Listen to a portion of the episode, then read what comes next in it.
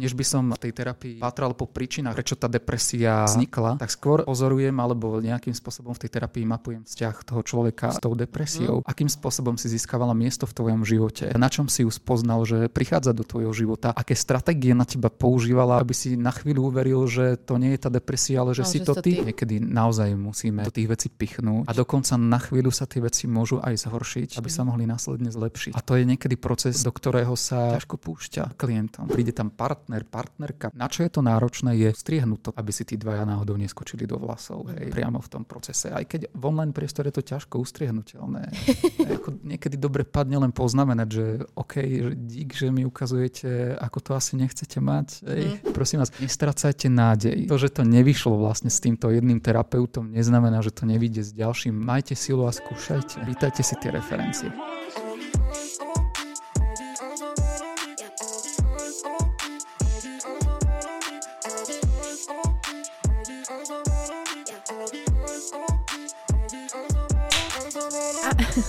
Ahojte, vítajte pri novej časti na Gauči z náskle. Dnes uh, s hosťom, ktorý je čiastočne aj pre mňa výzva, pretože uh, tento rozhovor alebo podcast bude prebiehať trošku inak, ako som zvyknutá, ale veľmi, veľmi sa na to teším. Je to Tomáš Fulop. Mm-hmm. Tak, Tomáš Fulop, áno. A teda vítam ťa tu. Ďakujem pekne. A, Tomáš je terapeut, a my sme sa vlastne teraz pred natáčaním um, začali, alebo teda um, povedal, že nie je psycholog, ale je terapeut. Takže ja by som sa ťa rovno na úvod spýtala, že aký je ten rozdiel medzi terapeut, psychológ. Um, mňa sa aj veľakrát pýtajú ľudia, keď poviem, že chodila som na terapiu, tak sa ma pýtajú, že čo to vlastne je. A samej by mi pomohlo ozrejmiť si tieto mm. pojmy. Rozumiem tomu. Často sa stretávam s tým, že je v tom akoby celkom Babylon, že nie každý tomu úplne rozumie. Aj keď teda mm, všetky tie tri profesie sú na trhu pomáhania už pomerne dlho, ale v zásade e, všetko, čo začína psych, nejakým spôsobom súvisí s e, duševnom a duševným zdravím. Tak e, začal by som teda psychiatrom. Psychiatr je vlastne človek, ktorý vyštudoval lekárskú fakultu s špecializáciou na zdravie duše, teda na psychiatriu. A v jeho kompetencii alebo kompetenciou a pracovnou naplňou tohto človeka je vlastne e, diagnostikovať, e, liečiť e, duševné choroby a duševné poruchy, zároveň predpisovať lieky a medikovať. Pričom psychológ naproti tomu je vlastne nejaký absolvent z väčša filozofickej fakulty. Okay. Je, to, je to vlastne človek, ktorý, ktorý vyštuduje jednoodborovú psychológiu a stáva sa vlastne odborníkom na dušu ako takú a, a to v rôznych aplikačných oblastiach. To znamená, že môže sa uplatniť uh, v oblasti mm, odbo- odborného pohľadu na dušu v firemnom kontexte, v oblasti odborného pohľadu na dušu v klinickom kontexte, alebo treba v kontexte vzdelávania a školstva. To je psychológ. No a terapeut, alebo psychoterapeut je, je, ja to ponímam ako samostatnú profesiu. Je to profesionál, vysokoškolák, ktorý, ktorý má vyštudovaný vysokoškolský odbor v niektorých zákonom stanovených odboroch. Čiže môže to byť aj ten psychológ, môže to byť aj ten psychiatr, môže to byť lekár, môže to byť sociálny pracovník, môže to byť špeciálny pedagóg. Ale čo je v tom vlastne dôležité, je, že tento človek e, zároveň po ukončení svojho vysokoškolského štúdia absolvuje dlhodobý psychoterapeutický výcvik, mm-hmm. seba skúsenostný, kde vlastne počas tých zväčša 4 až 5 rokov si osvojuje teóriu a prax konkrétneho psychoterapeutického smeru. Uh-huh. A zažíva si terapiu na sebe. Uh-huh.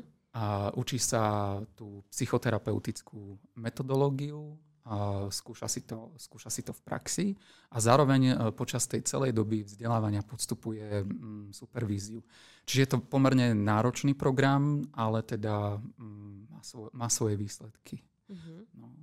A, a potom po absolvovaní patričných, e, patričného počtu rokov e, individuálnej terapie na sebe, a po určitoj, urči, určitých predpísaných uh, supervíziách, po nejakej tej zdravotníckej supervízii a pôsobení v zdravotníckom povolaní, uh, môže byť tento človek zapísaný do zoznamu psychoterapeutov a vtedy sa môže oprávnene nazývať psychoterapeutom. Mm-hmm.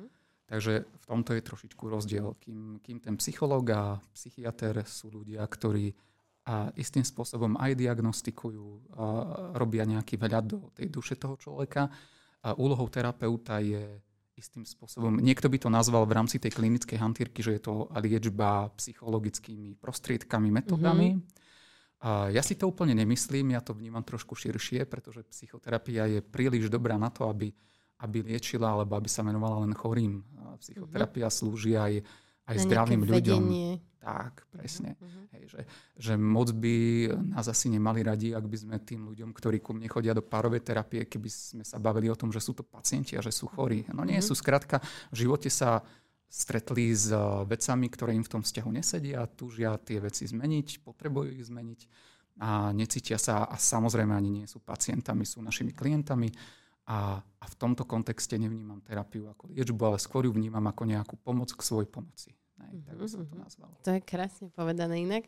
Aj toto je presne moja skúsenosť s terapiou, že som sa vlastne, som sa tam lepšie spoznala a som sa naučila si rozumieť a dostala som ako keby tie tools, mm-hmm. ktorými si sama viem ďalej pomáhať.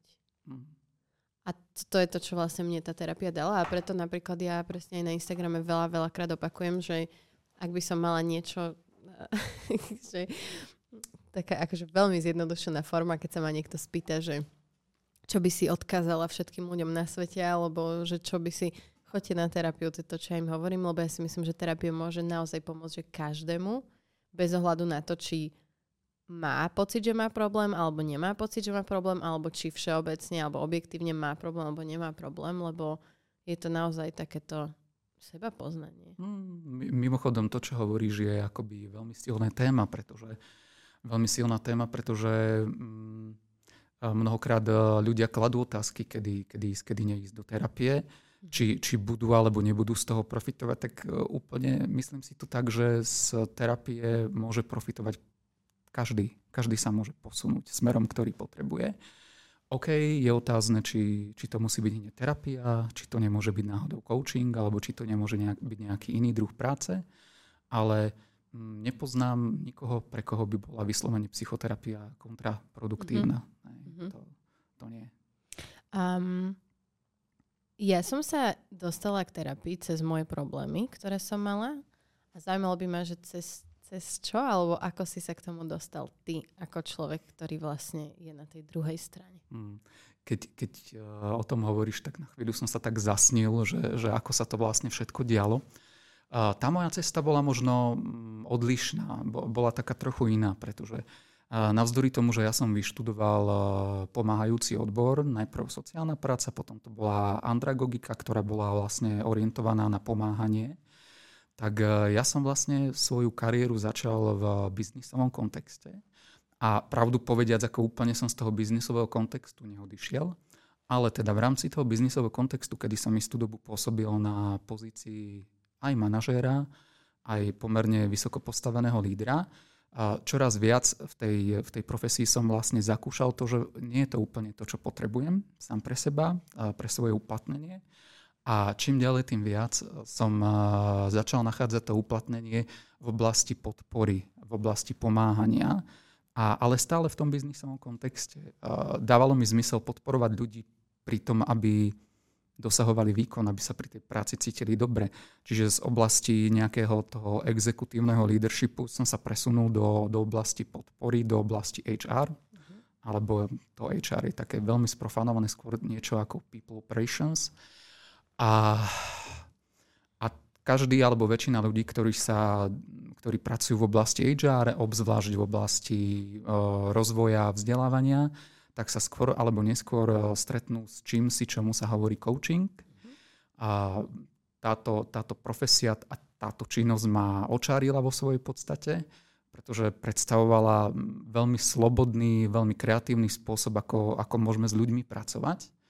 No a začal som ho praktizovať, stal som sa profesionálne certifikovaným, medzinárodne certifikovaným koučom.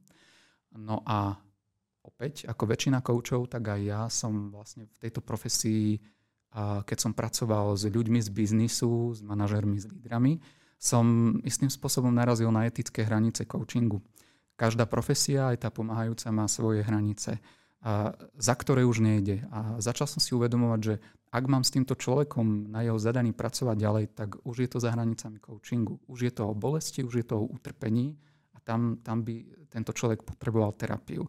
Takže tam, kde, tam, kde poctivý coach, ktorý si ctí tie etické princípy, odosiela vlastne toho svojho klienta do psychoterapie, tak, tak som to robila ja. Ale som si povedal, že prečo, prečo vlastne nepracovať s tými ľuďmi aj mm-hmm. ďalej. Je to výzva, je to zaujímavé, ale keď si raz nadviažeme kvalitný koučovací vzťah, tak, tak možno je škoda, aby ten človek musel zakúšať e, niekoho nového, keď, mm-hmm. keď my už to máme medzi sebou nejak tak spoločne rozohraté. A, a Začal som sa venovať psychoterapii, uh, urobil som si uh, psychoterapeutický výcvik, najprv jeden, v súčasnosti ešte prebieha ďalší a veľmi som sa v tom našiel. Uh, veľmi ma to baví, je to neustála výzva, je to nesmierne kreatívna práca, je to tak trochu veda, ale hlavne je to remeslo a umenie. No a v súčasnej dobe um, som, som s takou pomerne zásadnou exkluzivitou preskočil, preskúpil sa do oblasti online terapie a na platforme HDP.cz, keď ešte na Slovensku nepôsobila. A hneď ma to zaujalo, pretože bola to perfektná príležitosť. Vtedy som to bral možno aj trošku sebecky osloviť aj klientov, ktorých som v tom čase nemal šancu osloviť, keďže som pôsobil lokálne.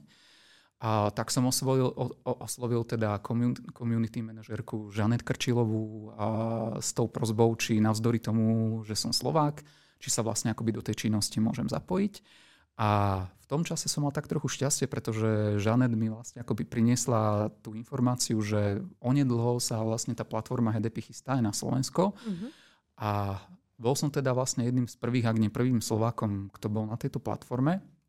No a začal som poskytovať terapeutické služby, terapeutické konzultácie prostredníctvom tejto platformy a ukázalo sa to byť ako veľmi dobrý nápad. Je to veľmi pekná, príjemná práca a rúca mnohé bariéry a mnohé klíše. No, takže ja som, ja som veľmi, veľmi spoko. Mm-hmm.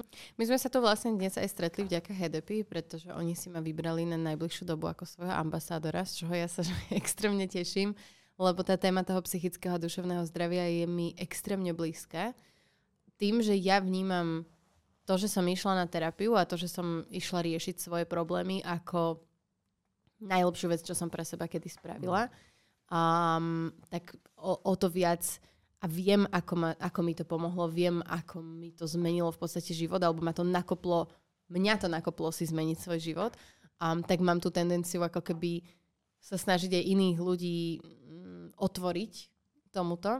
Takže, a, takže to je vlastne možno aj informácia pre mojich sledujúcich a počúvajúcich po, posluchačov, asi je správne slovo, že teda a, som začala spoluprácu s HDP, čo je vlastne teda platforma a, na online terapiu.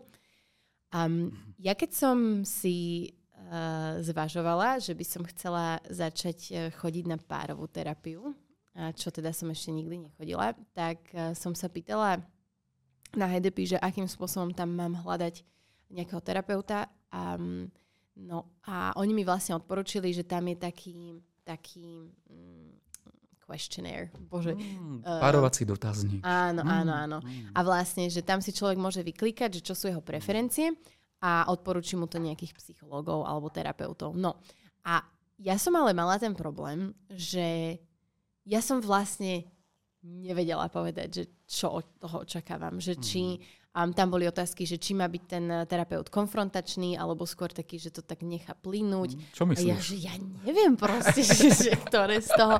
Lebo ja, moja skúsenosť je taká, že môj prvý psychológ bol, že totálny match pre mňa. Že, mm. že to bol akože match made in heaven, uh, keď sme museli ukončiť terapiu, lebo teda odišiel do zahraničia, tak akože mne sa na chvíľu zrútil celý svet. Chvíľu potom som našla svojho manžela, teda už dnes manžela, takže potom bol ten svet zase chvíľu okay. takže, takže hej, ale bolo to ako vyslovene som to vnímala tak, že strácam tú pevnú pôdu pod nohami. Mm.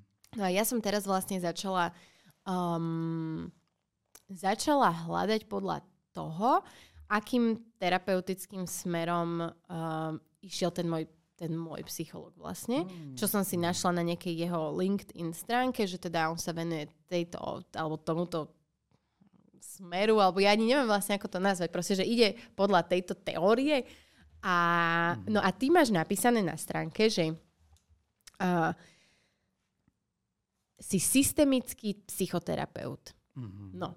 A mňa by zaujímalo, že aby, si- ako by si objasnil tento smer? Ja som si to snažila googliť, našla som nejakú stránku nejakého iného systemického terapeuta a tam to bolo Okay. tak komplikovane napísané, že ja som nerozumela vlastne, čo sa mi snažia povedať. Čiže mňa by zaujímalo, že čo to je a teda, že celkovo, že ako fungujú tie smery, alebo, lebo veď to je strašne akože rozvetvené celé Áno, súhlas. a metúce. Metúce. No, a pekne po poriadku, lebo padlo tu niekoľko veľmi zaujímavých, zaujímavých vecí. Tak na začiatok ako vítaj medzi nami v HDP.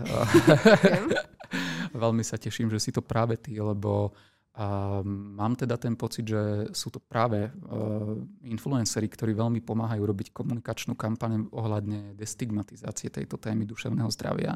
Robíte fantastickú prácu všetci, ktorí to robíte.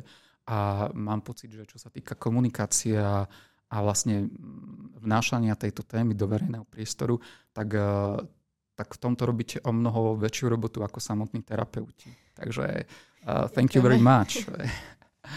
A, a teraz teda k tým veciam, ktoré hovoríš. Začnem najprv o tom, že prečo vlastne smerí však ľudská duša je len jedna. No v zásade je to o tom, že navzdory tomu, že množstvo mysliteľov v dejinách ľudstva nahliadalo na tému človeka a duše z rôznych pohľadov, sprava zľava z hora z dola, doteraz sa vlastne nepodarilo do dnešnej doby vygenerovať nejakú komplexnú teóriu človeka a osobnosti, ktorá by bola akoby všeobecne platnou paradigmou. A teda, keďže, keďže je v tom nejaký voľný priestor, keďže, keďže je tu nejaký priestor pre balans, tak každá jedna vlastne z tých terapeutických škôl sa nejak tak trošku svojsky a tak trochu inak a, cez svoje vlastné predpoklady pozerá na človeka, a, na tému duševného zdravia, na tému terapie, a, a komplexne na tému tej ľudskej duše. A, a preto sa vlastne tá terapia rozdelila na množstvo smerov. Tých, tých smerov je akože neskutočne veľa, ale len niektoré majú naozaj aj ten, eh, ten metodologický základ a, a výskumnú relevanciu, že, že sú naozaj účinnými. A tie smery vlastne mm, Slovenská psychoterapeutická spoločnosť uh, má vlastne uh, inkludované do toho balíka uh, z tých smerov, ktoré považuje aj pre klientov za tie relevantné, ktoré akoby akredituje, ktorým verí a nad ktorými drží akoby tú, tú cechovú ruku. Mhm. A systemická terapia je jedným z týchto smerov, okrem, okrem analytických, dynamických smerov, okrem KBT, sú to aj humanistické smery a práve systemika patrí do skupiny humanistických psychoterapeutických smerov. No a teraz, čo je to systemika? No a ako si to čítala, tak, tak asi vieš, že veľakrát je tam viac otázok ako odpovedí, ale v zásade a je, je to jeden zo smerov psychoterapie, ktorý možno považovať za novšie smery, mm-hmm. kdežto tá, tá, tá freudiánska, jungiánska psychológia, psychoterapia a má už niekoľko storočí za sebou. To je to, čo mal ten môj, uh, môj OK. okay. terapeut. Uh, uh, išiel podľa princípov CG Junga, som sa dočítala. Tak to si viem predstaviť, to muselo byť veľmi zaujímavé. Pracovali ste asi so symbolmi, s archetypmi, to, to musela byť pekná práca. Bolo to No. krásne. Okay. Hej. No a teda systemika. Systemika na rozdiel od týchto, eh, povedal by som, takých tých eh, tradičnejších smerov, systemika začala vznikať alebo odčlenila sa z rodinej terapie niekedy v 80. rokoch minulého storočia a do svojho teoretického základu si akoby prevzala pomerne veľa uh, disciplín, vedných disciplín, ktoré vlastne v tej dobe boli veľmi inovatívne, veľmi nové, ako napríklad radikálny konštruktivizmus, sociálny konštrukcionizmus, alebo napríklad uh, veda o spätnoväzbových vzťahoch, kybernetika, kybernetika druhého rádu, uh, čo, čo veľmi veľa akoby tomu príjemcovi nehovorí, pokiaľ sa v tej oblasti nepohybuje. Ale v zásade, ako sa tieto mm, vedecké postuláty prejavujú v eh, tej praxi toho terapeutického systému, tak eh, v prvom rade v tom, že my systemici veríme, že mm, naši klienti sú konštruktérmi svojej reality. Realitu Nepoznávajú, ale realitu si konštruujú.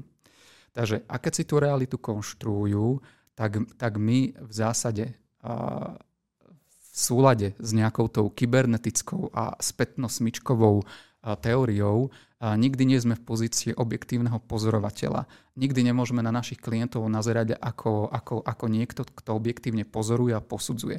Pretože tým, že nazerám na teba ako terapeut, ako na svojho klienta, niečo sa vo mne odohráva, niečo to so mnou robí. Uh-huh. A to, že to so mnou niečo robí, niečo robí následne s tebou. Cítiš to v mojich otázkach, cítiš to tým pádom v mojich predpokladoch. A to, že s tebou robí niečo, čo robí so mnou, následne nejakým spôsobom zapadá do toho, ako o tebe premýšľam. A teda namiesto toho, že by sa medzi nami dialo niečo, čo je stabilné, tak my máme medzi sebou nejak rozohratú hru, ktorá vôbec nie je stabilná.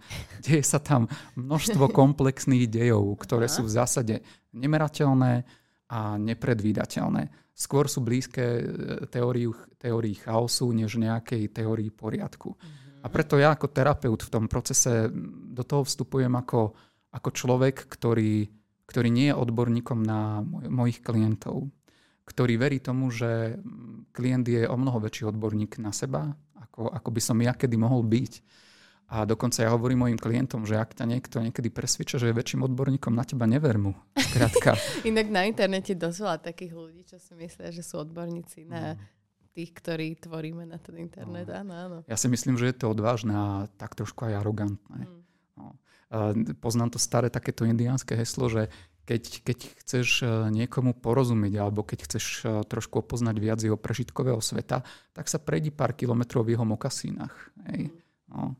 A, a, a potom, potom možno tak trošku budeš mať navnímané, ako, tá, tá, ako to tá druhá strana má.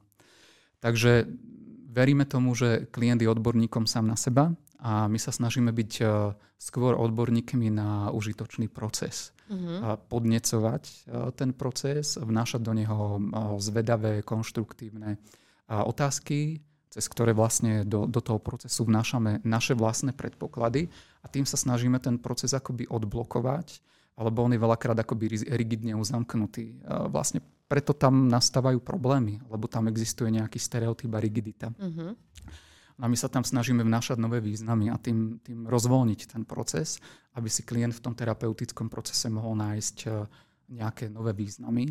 A nové významy, nové jazykové významy prinášajú nové myšlienky. Nové myšlienky prinášajú iné pocity. Iné pocity pre, prinášajú e, no, novú somatickú odozvu. A opäť sa potom niečo iné rozohráva aj v tých sociálnych vzťahoch s inými ľuďmi, ktorých, mhm. ktorí, vlastne, tí, ktorí vlastne tých našich klientov obklopujú. A, a takto po kúsku, po maličkých kúskoch, po maličkých krvočkoch si akoby ten, ten náš klient vytvára alebo konštruuje svoje riešenia.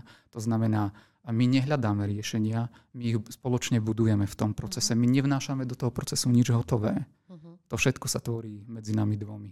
Ja keď toto počúvam, ja tak strašne chcem zase začať chodiť na terapiu. Ja, ja mám také, také nadšenie pre tento proces a presne, ak teraz si to opisovala, tak som povedala taká, že toto potrebujem už vo svojom živote opäť.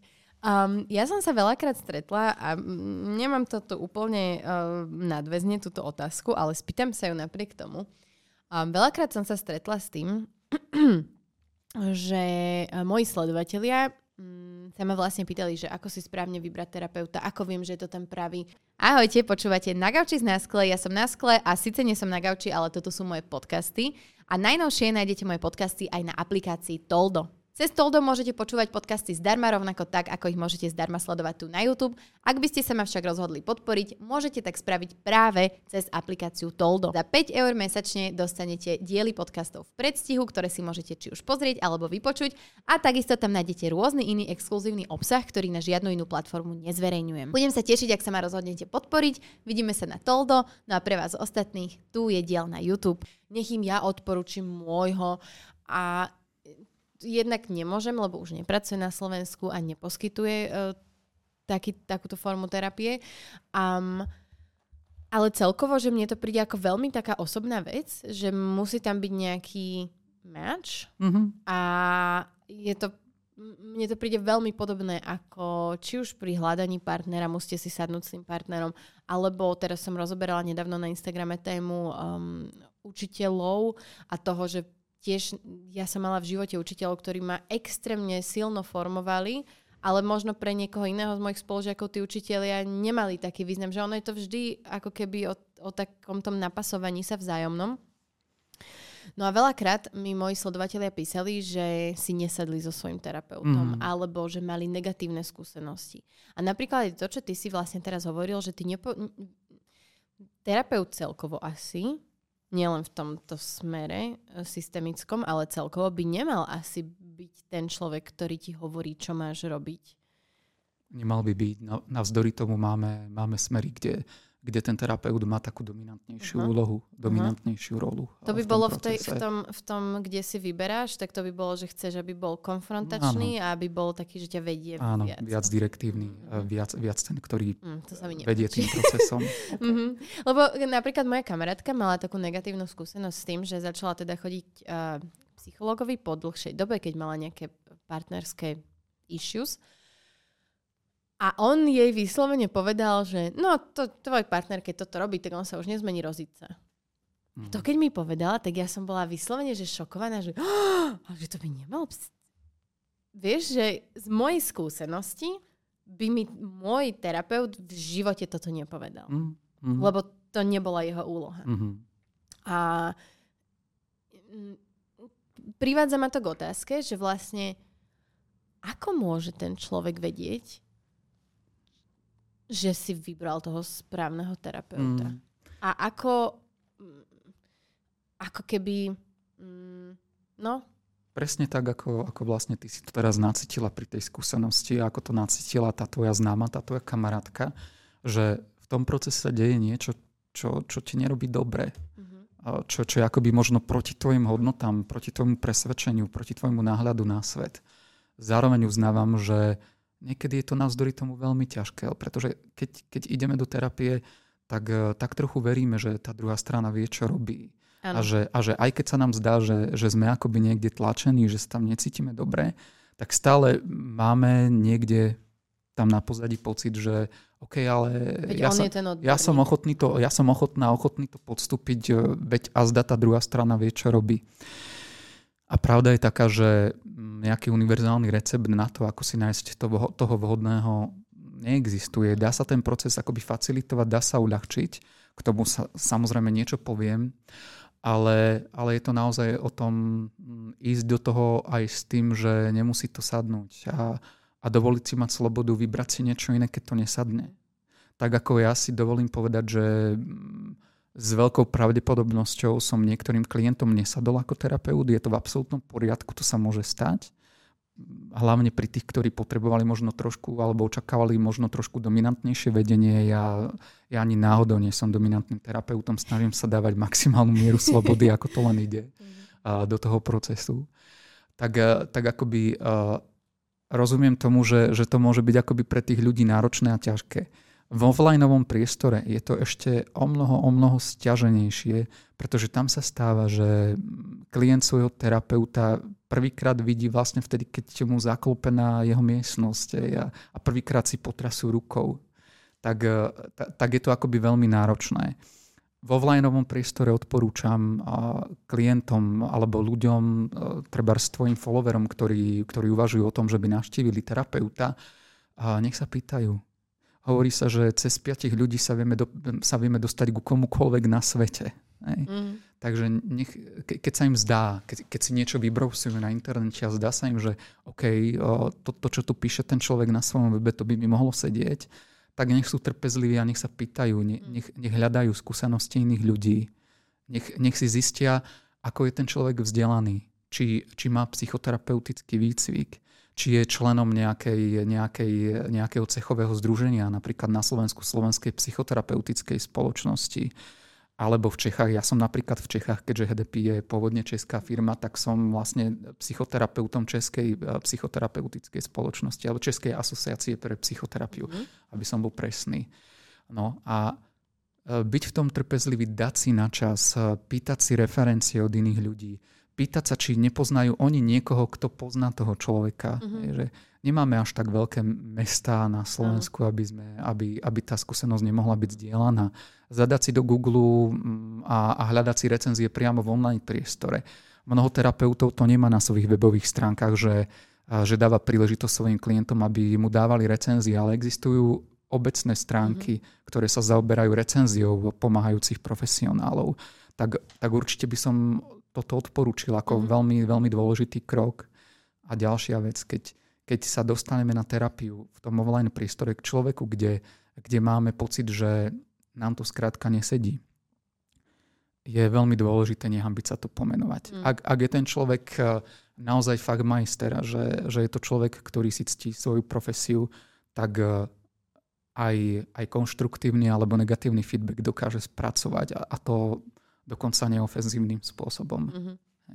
Takže je to na mieste. Ja dokonca ja, e, teraz v súčasnosti existuje mnoho, mnoho aplikácií a, a mnoho osvietených, múdrych terapeutov e, vnáša do, do procesu terapie feedback, teda spätnú väzbu a na svoju prácu. Existujú aplikácie, kedy sa to dá robiť elektronicky, ale dá sa to robiť aj priamo pred sedením, alebo počas sedenia, alebo na konci sedenia, mm. kedy nie je pre mňa len zaujímavé ako pre terapeuta to, či nám dnes bolo spolu fajn a dobre, ale skrátka e, som zvedavý, či, či vôbec sme trafili klinček po hlavičke v tom, čo ten klient chcel. Uh-huh. Či, či som vlastne bol pre neho tým, kým, vo mne dne, kým tým, koho dnes vo mne potreboval mať. Uh-huh. Či, či sme pracovali naozaj na jeho alebo jej zadaní, či som si náhodou tam neprinašal ja, nechtiac vlastné témy. Hej. Uh-huh. No. A, a myslím si, že keď je, keď je terapeut dostatočne sebavedomý, tak, tak sa tieto veci pýta. Ja sa pýtam mojich klientov, kde sa v tom procese cítili možno nie oslovení alebo nie dobre. A zase naopak, kde to bolo aspoň o trošku lepšie ako, ako zlé a čoho možno by si tam prijali mať viac, čoho menej. Myslím si, že na toto je priestor a, a pokiaľ toto terapeut robí v tom, v tom terapeutickom procese, tak je veľká šanca, že mu záleží na tom, ako, ako ti v tom procese je a veľmi mu, zále, veľmi mu záleží na tom, či to, čo robí, je to, čo ty potrebuješ. No.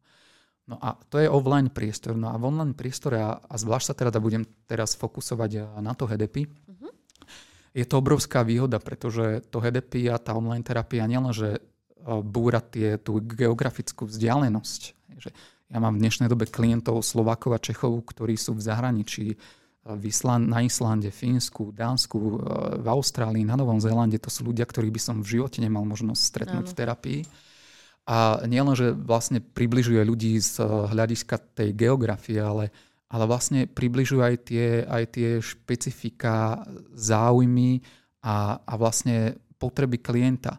To, to znamená, že ak, hovorili sme tu o nejakom dotazníku párovacom hneď na začiatku, tak eh, ten párovací dotazník, on bol vlastne vyvinutý v spolupráci s Masarykovou univerzitou v Brne je to vlastne algoritmus, jednoduchý algoritmus, ktorý vlastne v priebehu 3 až 5 minút spáruje mm, klienta s tromi terapeutmi, ktorí najlepšie splňajú tie kritériá, mm. ktoré, ktoré máme. Nemusíme mať jas, jasno vo všetkých kritériách, na ktoré sa nás ten dotazník pýta, ale možno, možno v jednom budeme mať. Mm-hmm. A stačí, keď máme v jednom aspoň trošičku viac jasno, tak, e, tak hneď nám to urobí väčší match alebo väčší fit e, v tom výbere, pretože ten systém nám ponúkne troch takých, ktorí najviac odpovedajú tým kritériám, ktoré máme.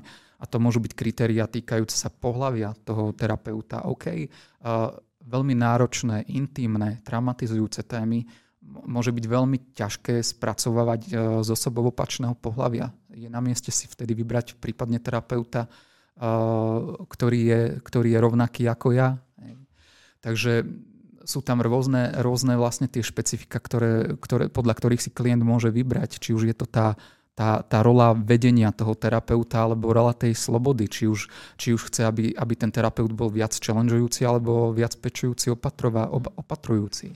Alebo či, či chce, aby sme sa v tej terapii viac orientovali na tu a teraz, alebo skôr patrali v ďalekej minulosti po príčinách problémov to všetko môžu byť akoby dôležité veci, ktoré môžu pomôcť nasmerovať.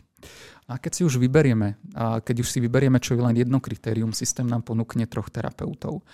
A teraz my si budeme, ja ako klient si budem môcť pozrieť, čo je to za človeka, aké má vzdelanie, aký má terapeutický background, a aké má vzdelanie hoď aj akademické, ak to pre niekoho hrá rolu, a budem mať možnosť nacítiť si tohto človeka cez fotografiu a cez nejaké Toto. invite videjko. Mhm. Hej, kde, kde, ten, kde ten človek mu povie mm, nejaké, nejaké dôležité veci, ktoré by mohli byť dôležité pre, pre to rozhodovanie o sebe mhm. A dôležité veci o jeho terapeutickej práci, jeho jej terapeutickej práci. Takže sú to, sú to pomerne zaujímavé veci, ktoré môžu priblížiť klientovi a uľahčiť mu výber. Uh-huh. A zase na druhej strane, ak sa rozhodne, že nechce ísť touto cestou, tak si bude vybrať e, z rôznych e, viac ako 100 terapeutov v československom priestore, kde môže dôjsť k nejakej tej výberovej paralýze, samozrejme, čím väčšie množstvo, tým ťažší mhm. výber, uh-huh. Ale môže v tom mať úplnú slobodu a môže si brousovať tie profily, vypočuť si videovizitky, pozrieť si recenzie od iných e, klientov. Je tam sekcia, kde kde toto je viditeľné, kde si môžu prečítať, ako o tom, ktorom terapeutovi a terapeutke premyšľajú klienti, ktorí s tým terapeutom a terapeutkou spolupracovali alebo spolupracujú a o to viac to môže pomôcť tomu výberu. Mhm. Ja si myslím, že hlavne um, tá fotografia a dajme tomu, že aj to video je extrémny plus. Pretože z toho vieme už tak nejak na prvý pohľad si povedať, že či mám k tomu človeku sympatie alebo nie. A to je podľa mňa obrovská výhoda tej online terapie versus tej offline terapie, alebo teda aspoň v čase, kedy ja som začala chodiť na offline terapiu, čo bol rok 2000, 2015, koncom toho roku, tak vlastne um, nebolo bežné, že by mali psychológovia svoje vlastné web stránky, kde by mali svoju tvár, svoje video a tak ďalej a naozaj, akože ja som netušila ani ako vyzerá ten človek, za ktorým idem. Vlastne som pôvodne chcela ísť k inému človeku, ktorý mi bol odporúčený, ten mal plno, čiže on mi odporúčil tohto. A naozaj to bolo také, že čo z toho vznikne. A mala som obrovské šťastie. Vlastne, akože mala som fakt, že šťastie, že sme si sadli, alebo teda neviem, či ja som, ja som usadla, ale on mi teda sadol a, a že mi vlastne vyhovoval ten spôsob tej terapie. Jediné, čo napríklad ja som vedela od začiatku, že musí to byť muž. Toto bola moja podmienka. Presne, ak ty si hovoril vlastne s tým že niektorí ľudia majú preferenciu v tom pohlaví, tak myslím si, že uh, je veľa žien aj moje kamarátky sú také, ktoré si nevedia predstaviť ísť na terapiu k mužovi práve kvôli rôznym negatívnym zážitkom, ktoré mali s mužmi počas života, kedy to mal byť striktne profesi- profesionálny vzťah a vzniklo z toho hmm. niečo. A, ale napríklad ja som to mala presne opačne. Ja som celý život bojovala s tým, že som k mužom si viem vytvoriť prírodzený rešpekt, zatiaľ čo pri ženách som s tým mala odjak živa problém. A tým pádom mne bolo jasné, že to musí byť muž, aby som sa nechala viesť, aby som proste vedela počúvať, čo mi hovorí, alebo aby som mu dôverovala proste. Hmm, chcela si byť vedená. Chcela som byť vedená, áno. Okay, okay. áno, lebo ja som bola úplne stratená v živote v tej dobe. Ja sa, mne sa opakovali sa mi stále dokola tie isté vzorce, tie isté cykly a už som z toho bola na nervy a vedela som, že musím to nejako vyriešiť a tým pádom naozaj ja som hľadala ako keby taký ten oporný bod a vedela som, že v žene by som ho asi nenašla kvôli veciam, ktoré som mala v sebe nespracované, ktoré mi aj, aj on pomohol vlastne spracovať. Kým sa dostanem k otázkam, ktoré sa pýtali moji sledovatelia, lebo veľmi výnimočne som vlastne im dala priestor sa pýtať, um, tak by som sa chcela spýtať, že čo je podľa teba taký hlavný rozdiel medzi individuálnou a párovou terapiou? Hmm tých rozdielov je viac, e, nie je tam len jeden. Ale, ale to, čo je, to, čo je akoby zásadné, že kým, kým v tej individuál, individuálnej terapii sa veľmi, veľmi striktne zameriavame na individuálne prežívanie a individuálne duševno toho klienta, ktorého máme v terapii, tak v parovke prichádzajú do hry úplne iné veci. A príde tam, príde tam partner, partnerka, prídu tam deti, hej, e, keď, keď to urobíme v rámci nejakého rodinného kruhu. Hej a je to veľmi užitočné. Hovorí sa, že čím viac ľudí, tým viac významov, tým, tým môže byť tá, tá terapia kreatívnejšia, tým tam môže zaznieť viac pohľadov a tým pádom sa terapia stáva viac flexibilnou. Že na čo je to náročné, je ustriehnúť to. Tam sa vlastne terapeut tak trochu dostáva aj do role facilitátora, mm-hmm. aby si tí dvaja náhodou neskočili do vlasov, mm-hmm. hej, priam, priamo v tom procese. Aj keď v online priestore je to ťažko ustriehnutelné. hej ale, ale niekedy akoby dobre do toho procesu priniesť, keď vidím, že tí ľudia to hrotia, že že skrátka nevedia konštruktívne, nejde im tá konštruktívna komunikácia, ktorá by mala kam viesť, mm-hmm. tak ako niekedy dobre padne len poznamenať, že OK, že dík, že mi ukazujete, ako to asi nechcete mať. Ej. Mm-hmm. No. A, a oni vtedy sa zvyknú obvykle zastaviť, zastaviť a, a začneme spolu premyšľať trochu inak. Takže hlavný rozdiel je v tom, že sú v hre úplne iné faktory. Kým, kým v tej individuálnej terapii je v hre ten, ten jeden, tak v tej, v tej parovej terapii mám tendenciu fandiť tom aj jednému, aj druhému, aj keď mať, mať tam ten, ten postoj férovosti voči, voči obidvom nie je vždy úplne jednoduché. Prečo? No, pretože máme tendenciu, aj keď si to nahovárame, máme tendenciu nebyť úplne objektívni. Uh-huh. Máme tendenciu uh, niekedy viac eh, tak trošku držať palce jednému alebo druhému. Aha. Alebo môže sa ti aj stať, že sa stotožníš s, s jednou stranou, ako keby, že, sa, že vidíš sa tam seba alebo nejaké mm. tvoje vzorce, tak? No. Samozrejme, že sa to stáva. A keď terapeuti hovoria, že sa im to nestáva, tak uh, mám tendenciu neveriť im. Aha. Dôležité je uvedomiť si to, že sa mi to deje. Dôležité je pomenovať si to sám pre seba, eh, že sa mi, de- že sa mi to deje. A a napríklad, ja to niekedy tak aj robím, mať odvahu vniesť to do procesu. Mm-hmm. Že, že sorry, ako v tejto chvíli mám pocit, že musím trošku držať stranu tomuto. Mm-hmm. Neviem, prečo to tak cítim, neviem, prečo to tak mám, ale, ale v tejto chvíli to cítim takto. Mm-hmm. A, a zamerne, zamerne nepoviem nič viac a, a mám tendenciu nechať to v tom procese akoby, akoby trošku plávať, čo sa, čo sa akoby s tým udeje. No, tá, a niekedy to rozvíri komunikáciu, niekedy, uh, niekedy sa to stretne s, aj s ofenzívou, ale, ale je fér uh, ošetriť si to, že, že to tak mám. Uh-huh. No. A dostávate sa aj v párovej terapii niekedy k tomu, že riešite, dajme tomu, lebo pre mňa napríklad jedný z najväčších takých aha momentov v tej mojej individuálnej terapii, na ktorú som chodila, bolo to, keď som si začala spájať veci. Mm-hmm. Čo nie je to ako keby... Veľa ľudí si to tak trošku zamieňa, mám taký pocit aj z otázok, ktoré mi chodia, že mm, ľudia si myslia, že keď niečo pochopíme, že teda um, toto súvisí s týmto, že to máme vyriešené. Čo mm-hmm. nie je pravda. Mm-hmm. No, Niečo nie. chápať neznamená, že je to vyriešené, ale môže to pomôcť tomu riešeniu. A pre mňa boli tie najväčšie aha momenty, keď som si dokázala pospejať, že aha, že toto takto teraz cítim, alebo vnímam, alebo tak, takto reagujem, lebo, dajme tomu, keď som bola dieťa, sa dialo toto a toto, že keby mm, aj celkovo odkedy mám vlastné deti, tak o to viac sa zaoberám práve tým vplyvom toho detstva na ten život toho dospelého jedinca. A že či napríklad aj v párovej terapii sa dá dostať k týmto veciam? Mm, určite áno. A aj v párovej terapii sa dá vlastne dostať v konečnom dôsledku k tomu, že niečo, čo nám nedovolí e, žiť a zažívať ten, ten vzťah tej plnej kráse a hĺbke, môžu byť práve vlastne zapričinené niečím, čo sa nám stalo, nejakými našimi zraneniami, ktoré sa nám akoby udiali na tej našej životnej ceste. A všetci sme si prešli niečím vo svojom živote a, a niekomu sa môže stať, že na tej ceste to zranenie nejakým spôsobom pôsobí aj v súčasnosti. To zranenie, ktoré sa mu na tej ceste stalo, nejakým spôsobom nás limituje, a niečo nám kladie do tej cesty formou prekážok, niekedy nám pred náš pohľad dáva nejakú tú sivú škvrnu, že niektoré veci nevidíme. Takže áno, samozrejme, že zranenia z minulosti sa môžu zrkadliť v súčasnosti.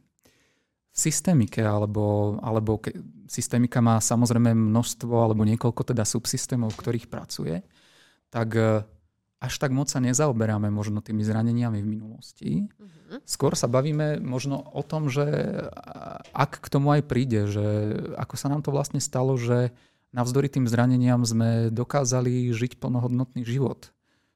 Ako to, že nás to úplne neochromilo. Ako to, že navzdory tomu, že, že sme boli v minulosti zranení, dokážeme aj v tom našom vzťahu zažívať eh, chvíle plnej intimity, mhm. plnohodnotné chvíle. A my sa snažíme akoby tieto momenty skôr podchytiť, pomenovať, vyniesť na svetlo sveta, amplifikovať, posilniť a máme tendenciu v, v tom našom tandeme ich ďalej rozvíjať.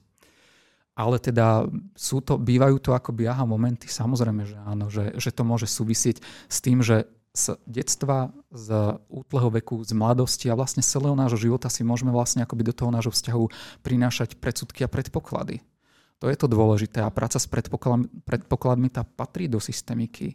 Uh-huh. Môžeme zistiť, že obidvaja tí, tí partneri uh, zakúšajú tú lásku cez niečo iné. Pre každého ten pojem lásky predstavuje niečo iné. Uh-huh.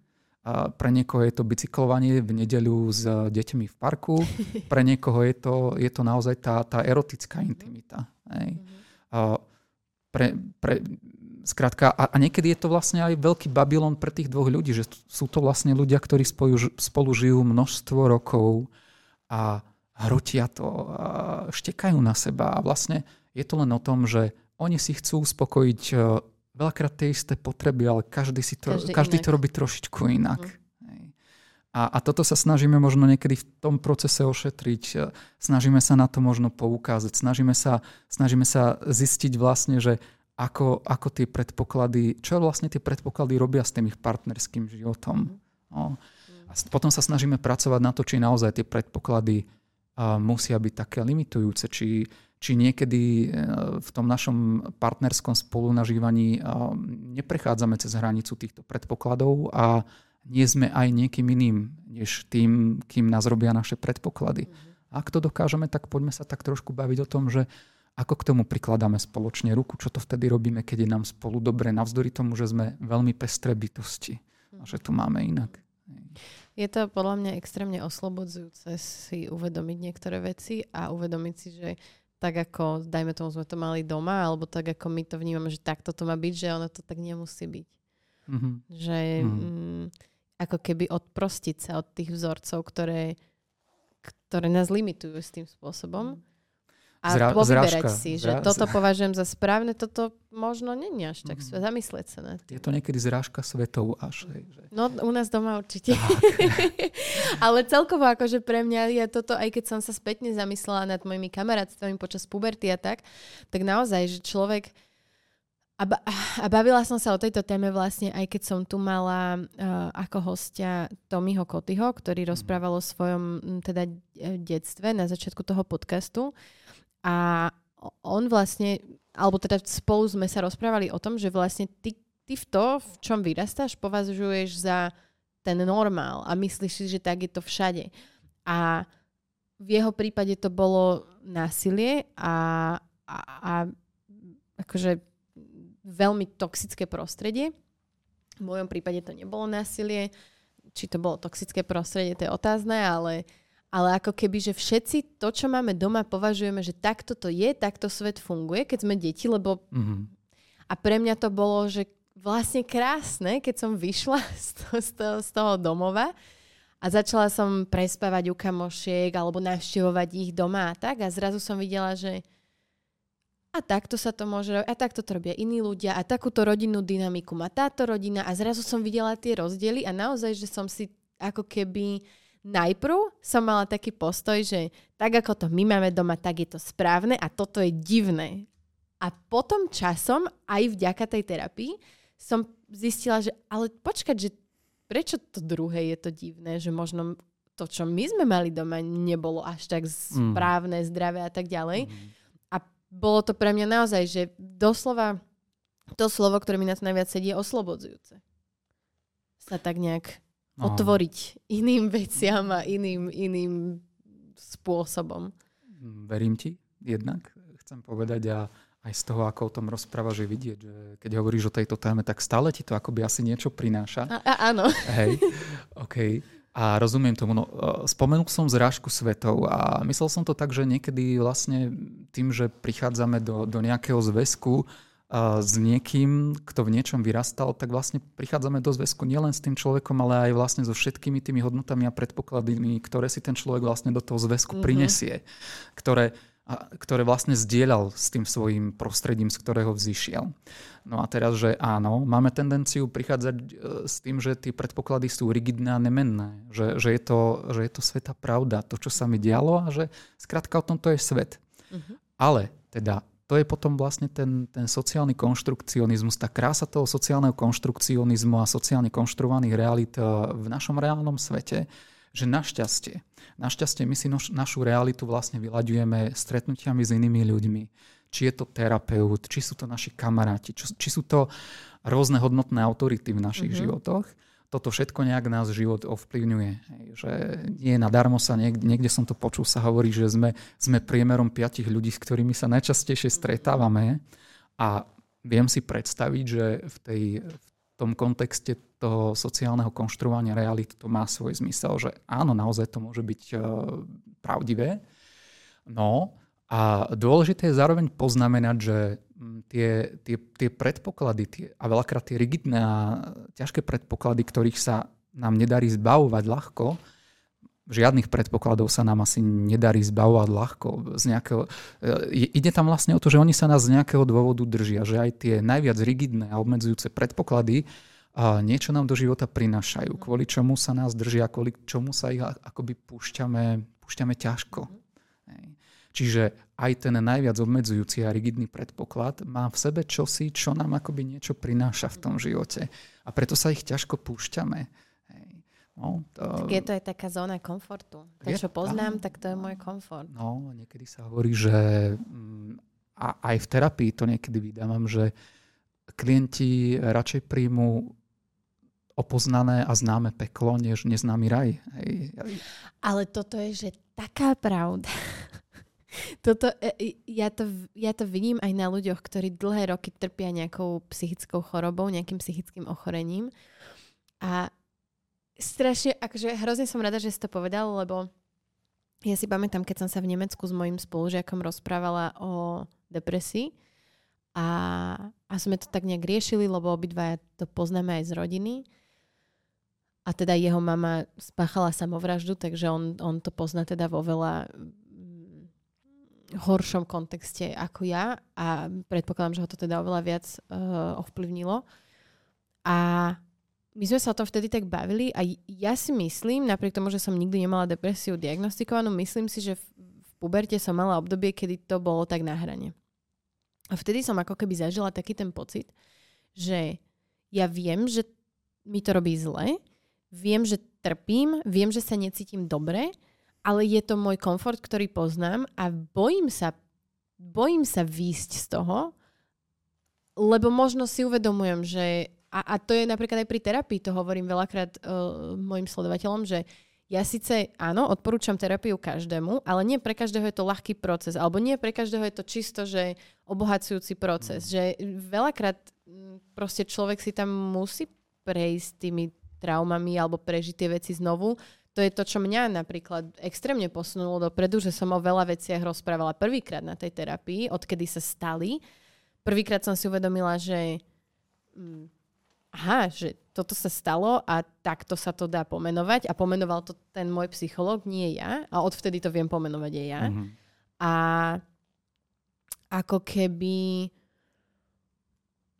že môže to byť bolestivý proces, ale na konci toho procesu je vždy ako keby sa ti otvoria nové dvere a, a, a bude lepšie. Mm-hmm. Len naozaj veľa ľudí proste radšej sa drží toho pekla, ktoré už poznajú, než by mali ísť do toho neznáma, ktoré im síce slúbuje to krajšie, ale oni si možno to krajšie nevedia ani predstaviť, lebo už sú tak zžití s tým peklom, že...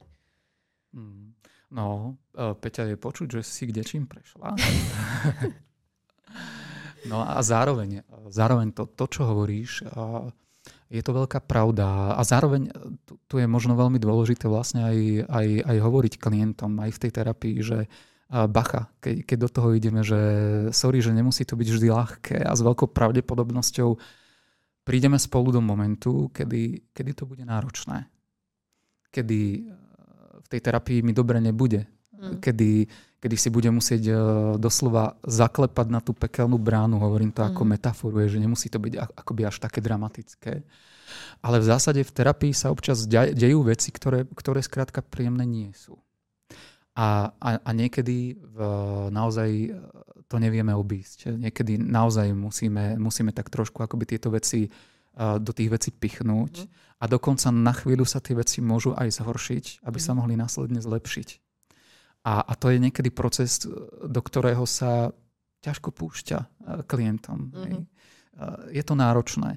A zároveň, keď, keď nazerám na, na problémy svojich klientov alebo akýchkoľvek klientov v terapie, terapii, keď na tieto problémy nazerám ako externalizujúcim spôsobom, teda akoby na nejaké samostatné entity, alebo tak to je, že vlastne áno, že, že je to tá depresia, ktorá ťa presvieča, že nemáš nikam chodiť, ktorá ti hovorí, ostan tu so mnou, aby som tu mhm. nebola sama. Budeme si tu tak my dve, my dve, budeme si tu tak spolu rozprávať a my si tu tak spolu v smutku prežijeme celý život. No. A vtedy sa veľmi ťažko hľadajú tie zdroje ale zároveň, keď ten človek urobí ten prvý krok, ja, ja hovorím, preto, preto vlastne, ja hovorím to aj na tej svojej videodokrutke, na tom svojom medailóniku v HDP, že, že ten prvý krok je nesmierne dôležitý a je v ňom obrovská sila mm. toho človeka, ke, keď to urobí. A ja zamerne sa k tomu rozhodnutiu vraciam v terapii, pretože rozhodnutie ísť do terapie má v sebe obrovský terapeutický potenciál. Kto sa rozhodne do toho ísť, ten, ten ešte predsa cíti nejakú nádej. Áno keď ju necítim, už nikam nechodím. Aha. Už ostanem s tou depresiou tam doma a budeme si tam spolu rozprávať ťažké, náročné veci, ktoré budú, ktoré budú ešte viac otvárať miesto v mojom prežívaní. A nikam nepôjdem. Takže áno, je to, je to náročný krok, ale zároveň je to krok nevyhnutný. Je to tak. To hovoríš, tuším, presne aj v tej, v tej videodokrutke. Mm-hmm, áno. Mm-hmm, áno. Dobre som si zapamätala. No, Ah, máme tu prvú otázku, ktorú som si zapísala a tu je, tu je napríklad, že depresia a úzkosti čím sú vyvolané. Hmm. A toto je niečo, s čím ja sa stretávam naozaj, že veľmi, veľmi, veľmi dlho. Že ľudia chcú takú zjednodušenú, také zjednodušené vysvetlenie, že prečo mám depresiu. A takisto chcú také zjednodušené vysvetlenie toho, že a prečo má depresiu, keď má veľa peňazí, skvelého manžela a neviem čo. Mm-hmm. No a, a opäť, že jednoliatá odpoveď neexistuje. A znovu, že keby som to chcel, keby som to chcel tak trošku pobrať systemicky, a, a to je možno taká dobrá ukážka, tak až tak moc by som nepatral po tom, že po tých príčinách, mm. že prečo to prišlo do toho života. A skôr by som vychádzal vlastne akoby z toho externalizujúceho prístupu. To znamená, tu je človek, tu je ten problém a ten problém sa snaží akoby nejakým spôsobom toho človeka zmocniť. Mm-hmm ale ten človek je vždy niečo viac ako jeho problém. Vždy sme viac ako naše problémy, ako naše ťažkosti. Tak než by som, než by som eh, v tej terapii pátral po príčinách, prečo tá terapia, eh, teda prečo tá depresia vznikla, tak skôr pozorujem alebo nejakým spôsobom v tej terapii mapujem vzťah toho človeka s tou, s tou depresiou, mm. akým spôsobom si získavala miesto v tvojom živote, na čom si ju spoznal, že prichádza do tvojho života, aké stratégie na teba používala, aby si, aby si na chvíľu uveril, že to nie je tá depresia, ale že no, si že to ty. ty. Mhm. Hej. Akým spôsobom to robila?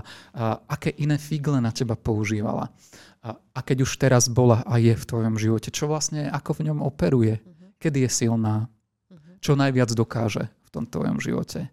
A naopak, je nejaké miestečko, nejaký malý kútik v tom tvojom živote, kde tá depresia na teba nemá taký silný vplyv. A ako to, že, že si to miestečko pre seba zachoval?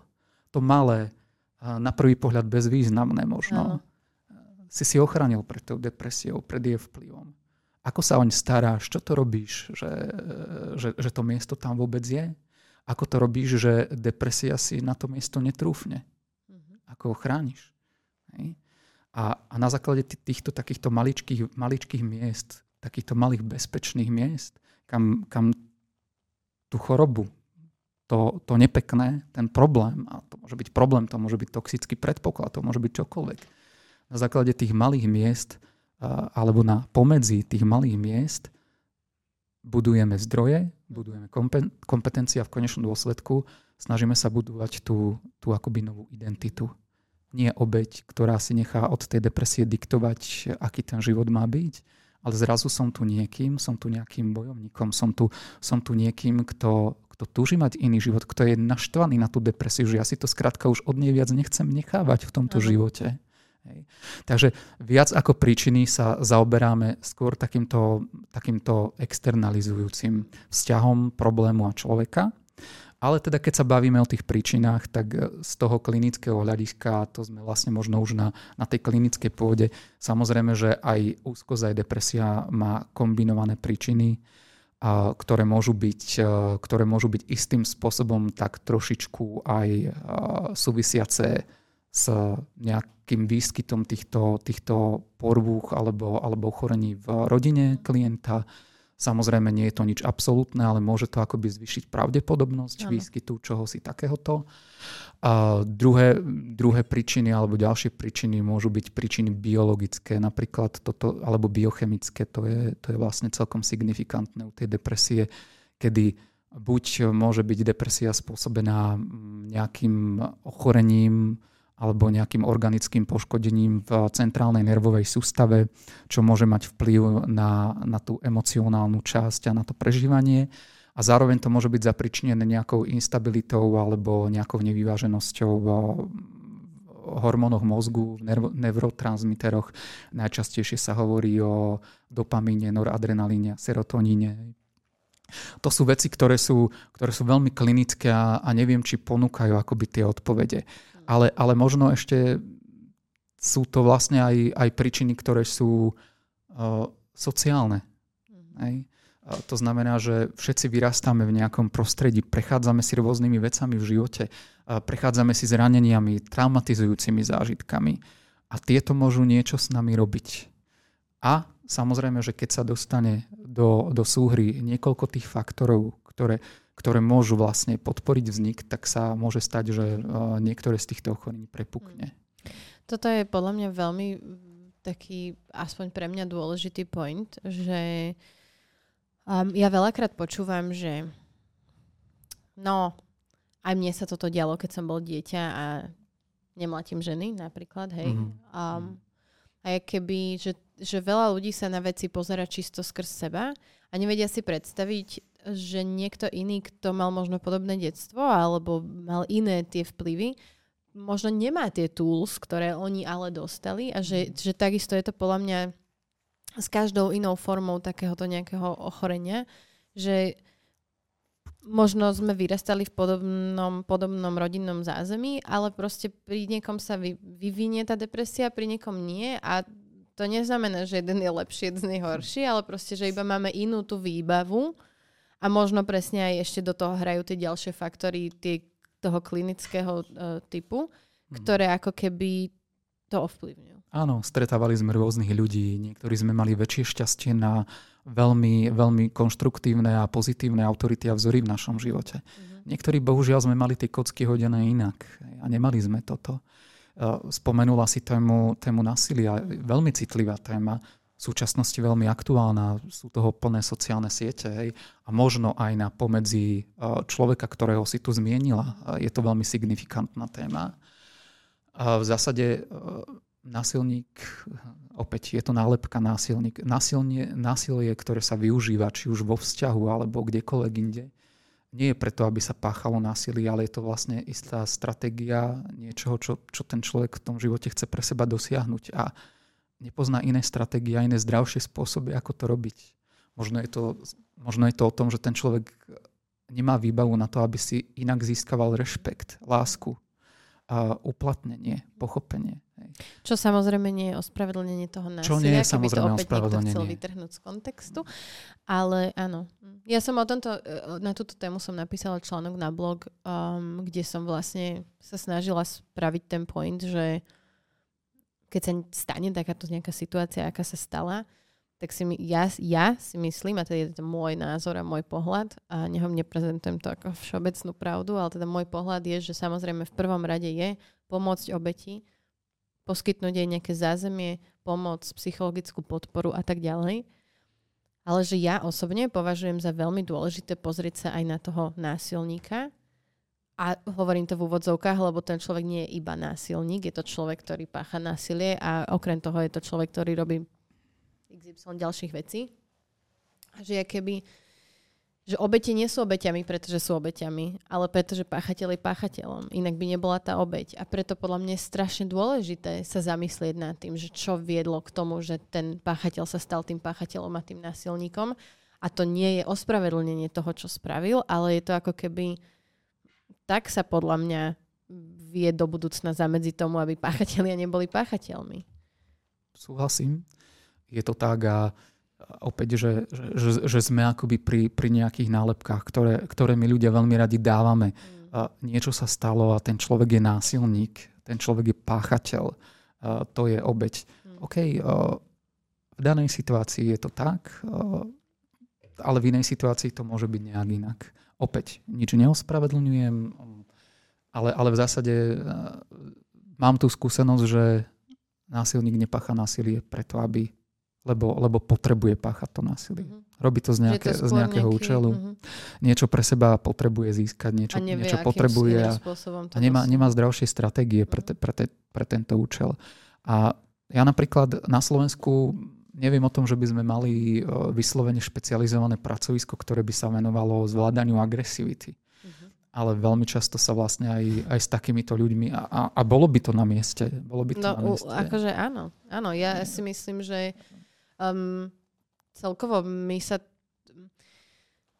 my sa tu tvárime, že, alebo teda radi si ukážeme prstom, že to je ten násilník, ale pritom ono sa to naozaj deje, že všade okolo nás. Ja som včera zdieľala na Instagrame príspevok z Česka, kde za poslednú dobu boli nejaké uh, tri takéto uh, prípady domáceho násilia, ktoré skončili, skončili vraždou a smrťou. Sedem ľudí tam prišlo o život.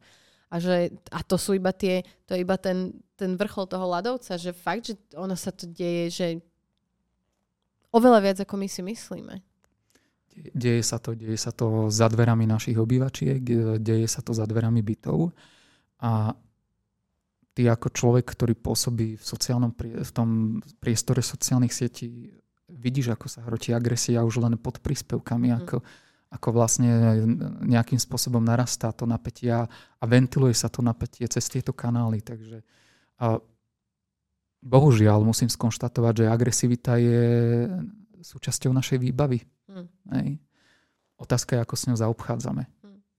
A či ju dokážeme vypúšťať e, konštruktívnym spôsobom. Niekto cez ubližovanie iným, niekto cez športové aktivity. Niekto cez ubližovanie sebe. Niekto cez ubližovanie hmm. sebe. Hmm. Mám tu ďalšiu otázku. Um, podstate o tom sme sa už bavili, že ako sa nedať odradiť veľmi zlou skúsenosťou s psychológom a mať silu hľadať toho, ktorý mi vyhovuje. Mm-hmm. A teda ako by to malo versus nemalo vyzerať, to sme čiastočne mhm. načali. Ja len, ja len pripomeniem pri, pri tejto téme, že a chcem poprosiť, nedajte sa odradiť to zlou skúsenosťou ja viem, že je to ťažké, ja viem, že za tým človekom prichádzate s dôverou, že mu môžete hovoriť o veciach, o ktorých nehovoríte možno nikomu inému vo svojom živote. A častokrát už v nejakom stave, kedy mm. už, už ako keby už len nazbierať tú odvahu tam ísť, stojí strašne veľa nejakého seba zapretia. Ale bohužiaľ pojmem, pojmem to teda tak mechanisticky, že takisto ako sa nám môže stať, že kúpime e, značkový tovar, ktorý nám nevyhovuje, bohužiaľ sa nám môže stať, že zakopneme o terapeuta alebo akéhokoľvek eh, profesionála z oblasti duševného zdravia, ktorý nám nesadne. A to dokonca nemusí nič robiť zle. Skrátka nám nesadne ľudský. A, a ja chcem nabádať, eh, pretože tie dropout, ten dropout ako, ako, ako fenomén mm-hmm. odpadu z tej psychoterapie, bez toho, aby sme tušili, prečo ten človek nás jedného dňa vygoustoval a už nikdy viac o ňom netušíme, čo sa s ním deje. To sa skrátka v ten, tej terapii stáva. Ale, ja som to hej, no, a, a, a to chcem vyzvať akoby aj všetkých klientov. Prosím vás, a nestracajte nádej. To, že to nevyšlo vlastne s týmto jedným terapeutom, neznamená, že to nevíde s ďalším. Maj, majte silu a skúšajte. Mm. Pýtajte si tie referencie. A zároveň, keď, keď sa necítite s tým terapeutom dobre, tak radšej dajte ten feedback, než by ste ho vyghostovali. Lebo potom, potom aj my mm. terapeuti eh, si kladieme otázky, množstvo otázok, že čo sa to stalo. Aj, a, mm. bola to moja chyba, alebo teda možno to bolo tým, že som bol taký šikovný a že sa nám spolu zadarilo. Za, že, že aj my si môžeme vytvárať rôzne predpoklady o sebe a o svojej práci. A preto je veľmi užitočné, keď terapeuti dostávajú aj konštruktívne alebo negatívne feedbacky. Uh-huh. A ja by som možno k tomuto ešte povedala, že fakt, že skúste to keď tak online, je to lacnejšie. Nebude vám až tak ľúto tých peňazí, keď to nevíde s tým správnym psychologom. A fakt, že máte tam tie fotky, máte tam... Že na začiatok by som fakt odporúčila ten online v tomto a nájsť si niekoho, kto mi vyhovuje a potom, keď zistím, že tento, takýto človek mi vyhovuje alebo tento spôsob terapie mi vyhovuje a poviete si, že nechcete to robiť online, chcete ísť do offline, tak už máte nejaké záchytné body toho, čo vlastne hľadáte v tom offline. Mm. A možno zistíte, že online je úplne postačujúci a že je to pre vás platný spôsob terapie.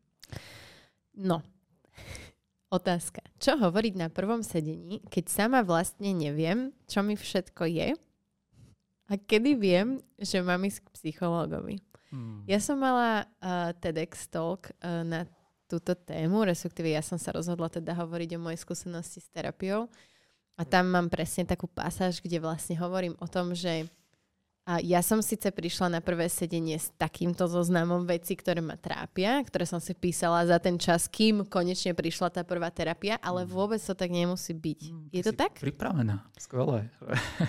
Áno, lebo ja už som bola tak zdeptaná z, to, z tých vecí, ktoré ma trápili, že som si hovorila, že ja nemôžem tu týždeň, kým kým od toho dohodnutia termínu k tomu, že nemôžem to len tak sedieť, že musím si to aspoň zapísať. Hmm. A to je dobré, no vlastne ty, ty v tomto kontexte si bola klient, ktorému hovoríme, že si prišla akoby s jasnými žiadosťami, čo vlastne potrebuješ. Áno, a potom som zistila, že vlastne treba ísť do hĺbky. Áno. A že to sú iba také tie povrchové Áno. symptómy. Mm cesta, my tomu systémike hovoríme od žiadosti k zákazke, býva veľmi kľukatá, dlhá, niekedy náročná a niekedy vlastne nakoniec zistíme, že to, na čom potrebujeme pracovať, je niečo úplne, úplne že iné, než je v tom zozname. A niekedy sa môže stať, že si tak e, senzitívna voči sebe, ja tomu hovorím, že máš tak dobrý vnútorný hmat, že, že tie témy chytíš veľmi dobre a že mhm. naozaj môžeme na nich pracovať. Ale teda k tomu, čo, čo sa pýta uh, tvoja sledovateľka, No, o, ako vedieť, kedy ku psychologovi začal by, alebo k terapeutovi, začal by som teda odzadu. O, no, kedykoľvek, keď máš pocit, že, že sa ma to už nedávaš. Ja, ja som akoby zásadne proti, aby sme v našej spoločnosti budovali kultúru psychotherapy, psychotherapy first. Hej. Mhm. Ja si myslím, že človek by mal trošku výsť z tej, z tej komfortnej zóny a o niečo sa skúsiť usilovať najprv sám. Mm pretože keď, keď to hneď hádžeme akoby na plecia mm, toho pomáhajúceho profesionála, alebo keď to hneď vnášame do tej terapie, tak istým spôsobom sa oberáme o, o tú príležitosť naučiť sa určitým vzorcom zvládania mm-hmm. ťažkosti mm-hmm. vo svojom mhm. živote. Takže tu som trošičku proti. Ale, ale keď budeš mať pocit, že sama to nedávaš, keď, keď budeš mať pocit, že a tvoje okolie ti dáva feedbacky, že by si mala možnosť s tým už niečo robiť. Mm-hmm. Keď keď ty cítiš, že nenachádzaš pochopenie u nikoho iného so svojimi ťažkosťami, tak, e, tak určite urob ten krok. A v zásade poviem to tak, že až tak moc nezáleží na tom, či prídeš do online terapie na HDP, alebo či zaklepeš na dvere psychológa alebo psychiatra. Je to v zásade úplne jedno. Každý jeden z týchto pomáhajúcich odborníkov ťa buď príjme, alebo ťa teda odporúči niekomu, s kým by bolo možno vhodnejšie mhm. pracovať. S tým, čo si prinášaš. Uh-huh. Takže, takže neviem, či je to akoby odpoveď na to, čo sa, čo sa uh, poslucháčka, sledovateľka pýtala, ale, ale asi je to jediná taká platná odpoveď, ktorá mi v tejto chvíli napáda v mhm. súvislosti s tým. A čo hovoriť na prvom sedení, keď sama vlastne nevie, čo je vlastne je? OK, čiže to je vlastne ten, ten opačný prípad teba, áno, ktorá áno, si prišla s tým áno, zoznamom. Áno. No. A, a, a pravdu povedať, že, že, že toto mi príde, že je akoby celkom častý mhm. scenár, mm. že, že do procesu príde klient, ktorý, ktorý povie, viete, že ja som to, ja vlastne ani neviem čo. Ja mm, nejak cítim tak ten nejaký ten životný diskomfort, ale, ale vlastne neviem, čo potrebujem, neviem, neviem, kde ísť, neviem vlastne, čo mi je. Len, len ako si som tu tak pohodená a, a, a teraz som tu a rob so mnou niečo. Hej? No, a toto sa teda stáva, ale, ale opäť, že keď, keď sa niečo takéto stane, tak máme možnosť ísť eh, viacerými cestami. Máme možnosť prepatrať vlastne tie momenty, kedy sa rozhodla, že vôbec sem potrebuje prísť. Ako sa to vlastne stalo, že si prišla na to, že by si mala byť tu? Uh-huh. Čo sa to vlastne, čo, čo bola akoby tá posledná kvapka v tvojom živote, uh-huh. ktorá ti napovedala, že OK, choj, potrebuješ terapeuta. Možno, možno sama si na to prišla, možno jej to povedal niekto iný. Možno si to prečítala na mojom Instagrame. Možno si to prečítala na tvojom Instagrame. OK, a asi by som sa pýtal. A čo si tam teda prečítala na tom Instagrame, čo ťa zdvihlo zo stoličky, čo ti, v čom si sa tak našla, že by mohlo byť tvoje z toho, čo, čo, čo tam bolo napísané? A, a nejak sa už k tomu snažím pripojiť. Tak, tak mi o tom povedz, cítiš to tak, že to máš nejak tak podobne, ako tam bolo napísané. Uh-huh. Poďme o tom hovoriť viac. Skús mi povedať, kde si sa v tom našla. Uh-huh. A, a potom sa pomaličky môžeme dopracovať k tomu vlastne, ako sa teraz cíti. A možno zistíme, že od momentu, ako sa objednala ku mne na terapiu, sa jej celkom uľavilo.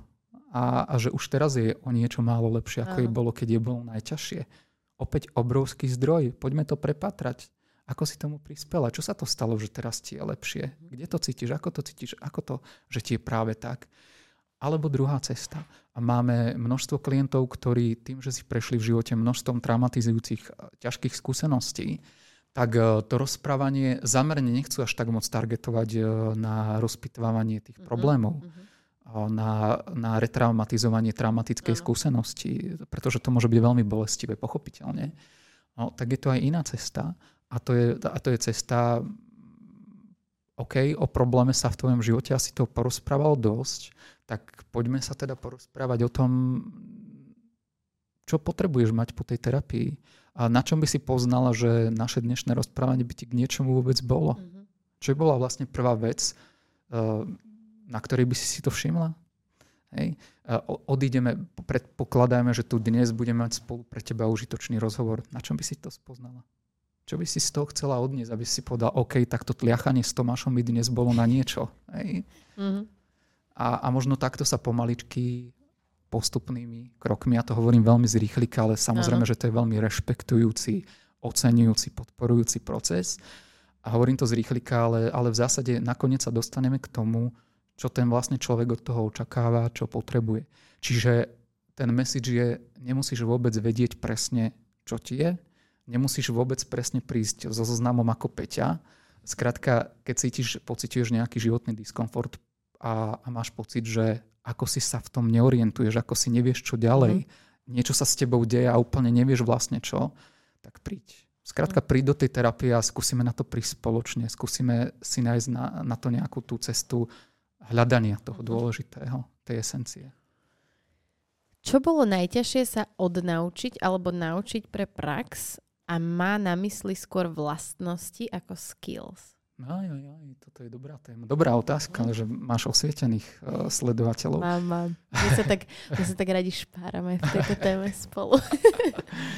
no, vlastnosti. Ja, ja to poviem tak, že to čo, to, čo by ako mi mne v mojom terapeutickom systéme dalo najviac zaberať, je byť schopný byť schopný byť trpezlivý, držať jazyk za zubami a nevnášať tam, nevnášať tam svoje témy a nevnášať tam svoje riešenia. Uh-huh. Takže, takže asi, asi to byť, byť, byť tak trochu tam s tým klientom, byť, mať mysel začiatočníka byť naozaj úprimne zvedavý, ako to ten človek má. A tak trošku si dovoliť e, počičrať sa v tom, v tom jeho živote, dovoliť si byť jeho súčasťou a nemať hneď e, predstavu o tom, čo, čo asi ten človek potrebuje, nemať hneď predstavu o tom, čo je pre neho dobré, nemať hneď predstavu o tom, že OK, daj si diafragmatické dýchanie, urob 5 repov a urob si mindfulness a mhm, život je mhm, gombička. Mhm. Skrátka dovoliť si e, byť trpezlivý a dať, dať tým veciam čas a priestor. A je to náročné, pretože nám hlavou bežia tieto veci, či, či už keď do toho vstupujeme v roli terapeuta alebo kouča, nám celý čas, alebo v mnohých prípadoch beží hlavou Ježiš Maria, však veď, veď to je jasné. hej, veď áno. ako to, že to tam nevidíš. Hej. Človeku sa niekedy žiada takto tak zakričať, hej, to tam tak mm, mm. povedať ale nerobíme to tak, sme trpezliví, počkáme si, kým, kým, kým si možno na to klient príde svojou cestičkou, alebo si príde k niečomu úplne mm. inému. A to je pre, a, to je to pre, ňo, a to je pre tých ľudí najviac efektné, keď mm. na veci prídu sami, či už je to na terapii alebo počas života. S týmto ja akože tiež bojujem niekedy, že um, ja som rýpač, ja som proste, ja, ale to je, že hociakú tému, ja keď som mala obdobie, že ma zaujímal Titanic, tak som išla, že totálne do hĺbky a proste mm-hmm. všetko som si o tom nasledovala. Mm-hmm. A ja keby, že niekedy mi je ťažké sa odosobniť vlastne od toho, že my knowledge is not general knowledge. Mm-hmm. A ja keby presne, že skôr nechať tých ľudí priznať to samých, je to strašne ťažké niekedy. No, tak len aby si vedela, že v tom nie si sama vec, že takto to máme aj my, uh, profesionáli z oblasti duševného zdravia Vieme, že to veľakrát ide proti procesu, uh-huh. ale zároveň dôležité je neignorovať svoje predpoklady, neignorovať to, čo máme v sebe, uh-huh. čo, čo sa s nami deje, čo nám beží hlavou. My to v podstate môžeme vnášať do toho procesu, ale je ideálne, alebo je dobré, keď to vnášame cez otázky. Áno. Keď, keď to vnášame ako neabsolútnu pravdu, ale keď to vnášame ako nejaký predpoklad a zamyslenie. Hej. Dokonca to má svoje miesto a dokonca veľakrát to má veľmi uh, konštruktívny účinok, že, že môže to ten proces priniesť alebo posunúť nejak dopredu. Uh-huh. Dokonca keď o tom hovoríme, tak si spomínam na situáciu, kedy sa mi stalo, že mi klientka povedala, že, že, že OK, fajn, veľmi príjemné, veľmi dobre mi v tom bolo, ale keď ja tam potrebujem trošku viac vás, trochu viac vás, viete. Mm-hmm. A, že, Hej, OK, a, a ako? Čo, čo, čo, by si, čo, čo by ste tam viac potrebovali? V čom, čom trochu viac mňa? Ja ani neviem, ale viete, že bolo to príjemné. Mala som pocit, že som bola vypočutá. Tak OK, tak sa sa pýtam, bude v poriadku, ak tam budem viac nahlas pomenovať to, čo mi beží hlavou, keď počúvam uh-huh. to, čo mi hovoríte? Jasné, skúsme to. No tak sme to skúsili, bolo to super. Ah, okay. Hej. Okay. A, a keby, som tam, keby som tam nejak toto nevniesol, tak by sme sa možno k tomu nikdy nedopátrali. Uh-huh. Preto je nesmierne dôležité, aby, aby sa terapeut nebal, nebal pýtať sa, nebal veriť tomu, že klient vie najlepšie, čo potrebuje. Áno. Aj odo mňa. Aj odo mňa. Áno, áno. OK. Mm, to, to, na toto nemusím odpovedať, ale prečítam to. Ako si vybrať správneho psychologa a neurazí sa, ak mi nesadne a budem hľadať iného, tak o tom sme už hovorili, myslím si, že dosť veľa, takže nie, nie, ak je to dobrý terapeut, tak by sa nemal uraziť. Um, kedy posiela psycholog pacienta k psychiatrovi? No, uh, a býva to častokrát aj opačne? Uh, býva to častokrát aj opačne. No, berme to tak, že psychoterapia alebo terapia je vlastne jeden zo spôsobov, ktorý, ktorý môže podporiť liečbu duševnej poruchy alebo duševnej choroby. Ten psychiatr má niekoľko možností. Môže využiť v tej, v tej liečbe e, psychických porúch medicamentóznu liečbu, môže využiť elektrokonvulzívnu liečbu, ktorá je takým tým strašiakom. Uh-huh. A zároveň môže indikovať potrebu psychoterapie a dokonca tieto veci sa akoby môžu aj vzájomne kombinovať. Hej. Takže áno, je, je veľmi časté, že sám psychiatr môže indikovať, že tu je fajn ísť tou terapeutickou cestou. Niekedy sa tí psychiatri rozdielovali na tzv. práškarov a duchárov. Hej. Mm-hmm. Tí, ktorí viac veria tým liekom, tí, ktorí viac veria možno tej terapii. Ja poznám takých, ktorí veria iba liekom a no. terapiu si fakt, že nejdu. Ešte stále mm, sú tu takí. Mm. Jasné, že áno, ale mám pocit, že sa v tom robí uh, veľká osveta. Mm-hmm. A mám pocit, že, že v tom je aj posun uh, k tomu konštruktívnejšiemu. Uh-huh. No. no a teda to opačné, áno, môže sa stať, že do, do terapie príde klient, kde, kde skrátka pri, pri poruchách typu depresia, mm, úzkosť, môže sa stať, že akoby tá terapia, tá terapia sa nikde, nikam neposúva. Alebo sa môžu v tom procese vyskytnúť uh, suicidiálne myšlienky, tendencie. A, a to, sú, to, to je akoby taký red flag uh, v tej terapii, kedy, kedy ja ako terapeut by som túto možnosť mal zvážiť, mal by som to priniesť do procesu a mal by som pomenovať, že, že, že cítim a vidím, že, že, je to, že je to veľmi preťažujúce mám pocit, že, že stojíme a nehýbeme sa. A možno by bolo potrebné zvážiť navštíviť psychiatra. Totiž to niekedy, niekedy fakt nie je možné sa pohnúť ďalej bez toho, aby ten človek bol aspoň chvíľu zamedikovaný. Áno, áno.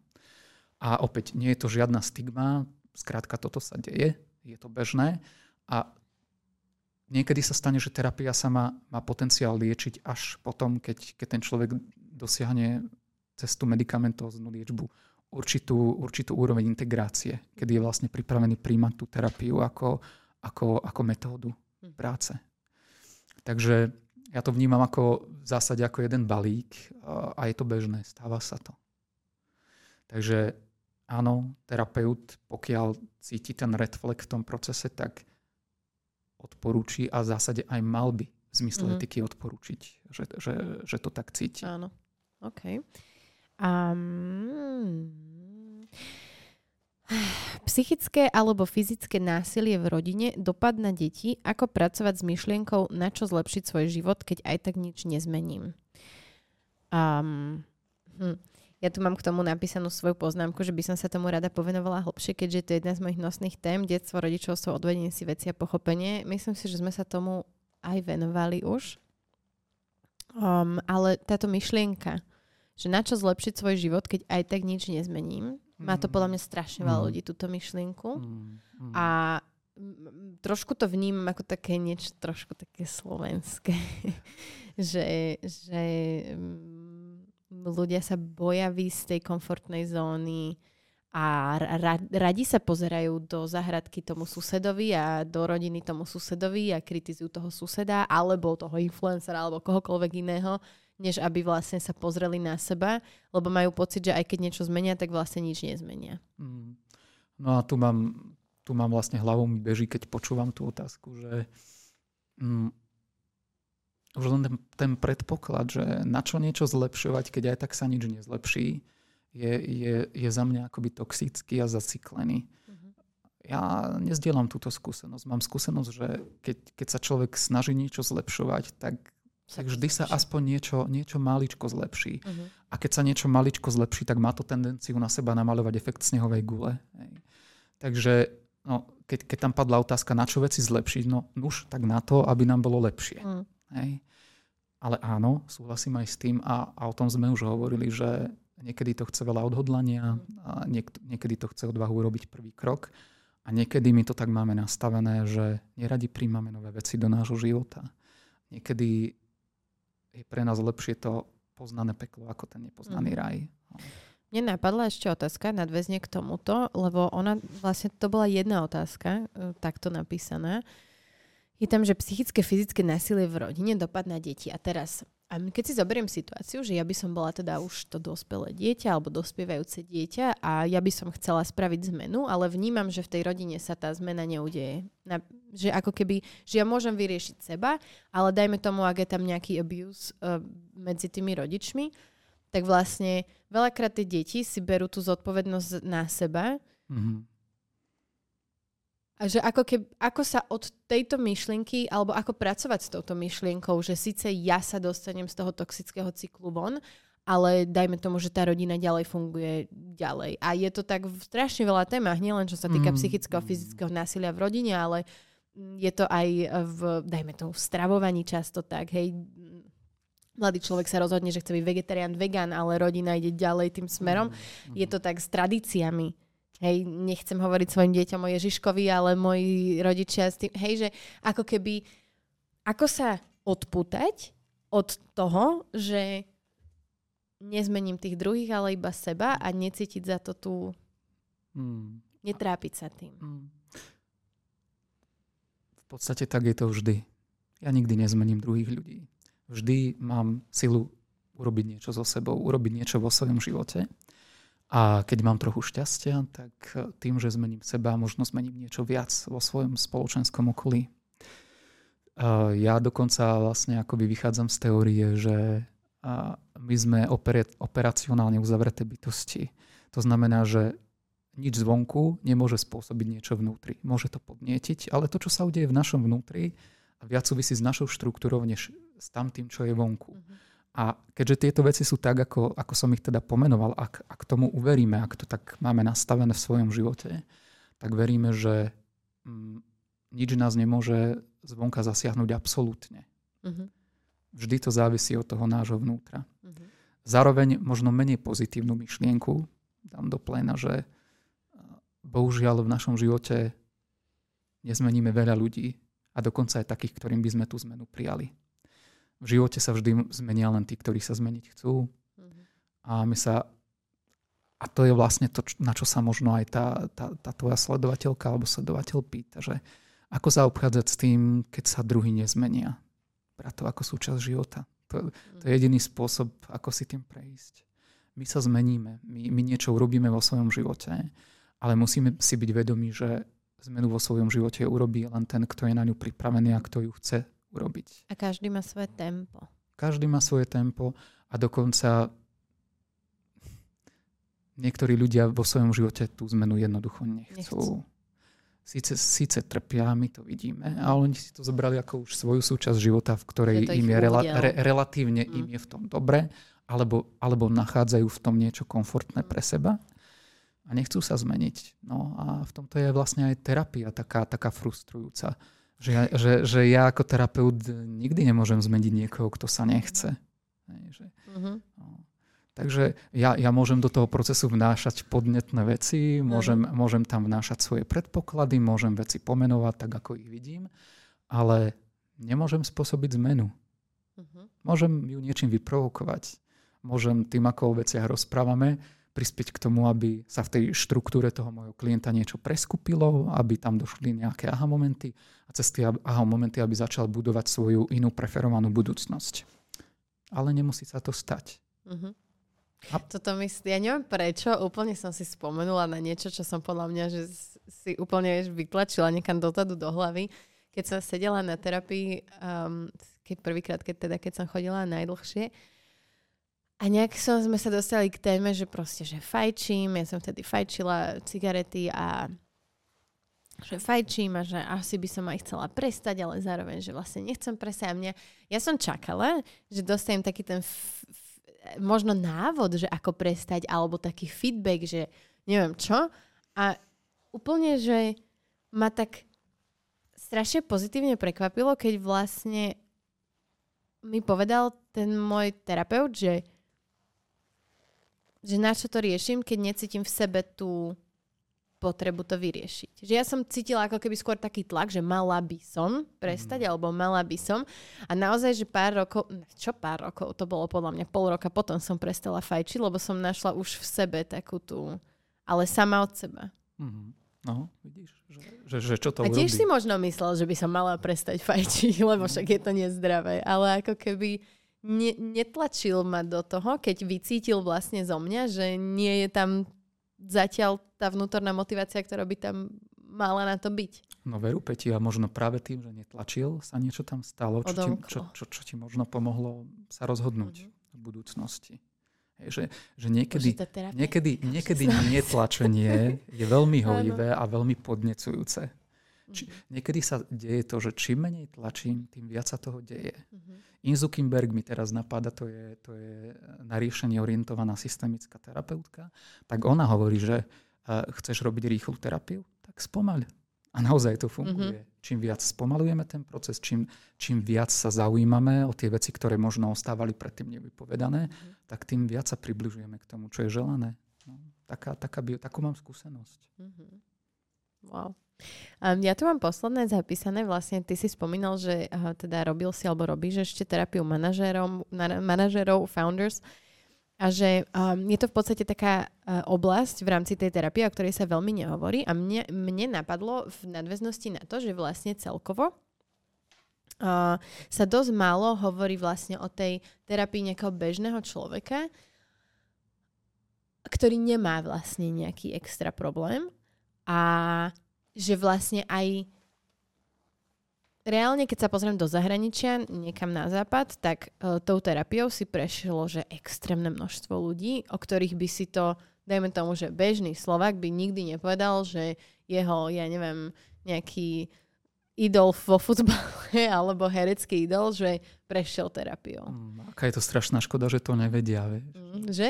Je to škoda, pretože a opäť je, je tu nejaká stigma. Na, na tej stigme, chvala Bohu, sa nejak pracuje a zdá sa mi, že postupne sa akoby tie veci posúvajú niekam inám. Snažíme sa o to všetci. Áno, áno.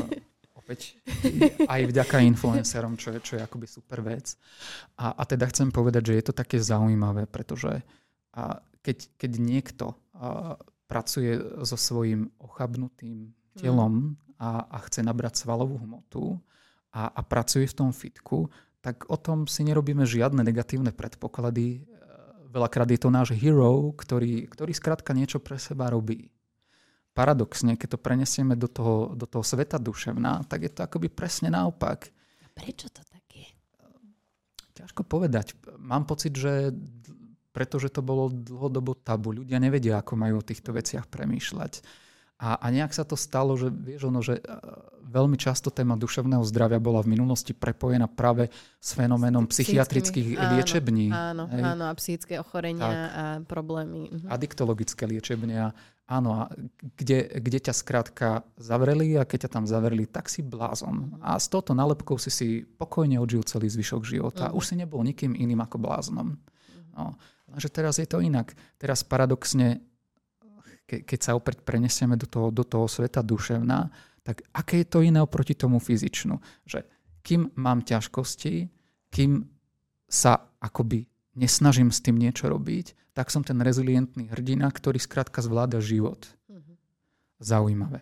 Ako začnem a, za, a, a začnem podstupovať nejaký, uh, ako by som to povedal, terapeutický fitness, mm-hmm. takto si to mm-hmm. nazvime, tak zrazu som ten slaboch, ten, ten psychicky chorý, ten, ten neschopný, ten nerezilientný. Mm. A, a mohli by sme tomu dať ďalšie nálepky, že, že aká je to disproporcia, aké je to úplne iné, aká je, aké, aké je to nekonštruktívne. Dáva to zmysel? No nedáva. Áno. Skrátka, prečo, prečo človek, ktorý duševne chce pre seba niečo urobiť, je slabý? Ja si myslím, že je to presne naopak. Mm. No. Mm. No. A je to tak často aj mimo tej terapie, že veľakrát muži, a vnímam to veľmi silno pri mužoch, že oni, oni to tak sú takí, že čím, viac, čím menej plačú a čím menej prežívajú, tak si pripadajú silnejší.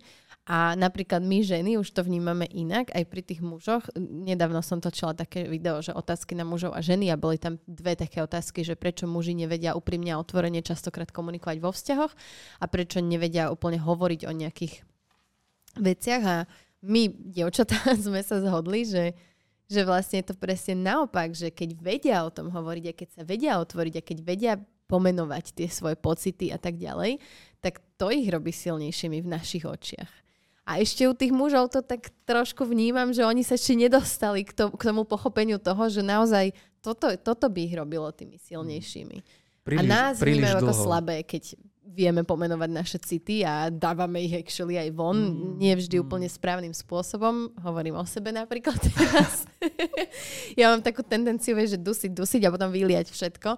Tak to nie je úplne ideálne, ale, ale myslím si, že ma to aj to tak vnímam, že mňa to extrémne posilnilo, keď som sa naučila veci pomenovávať a dávať ich von a hovoriť o nich. No jasné. Že cítim sa silnejším človekom, hmm. sebavedomejším človekom proste. No, hmm? tak, tak veď, ako, na čo popierať svoje emócie?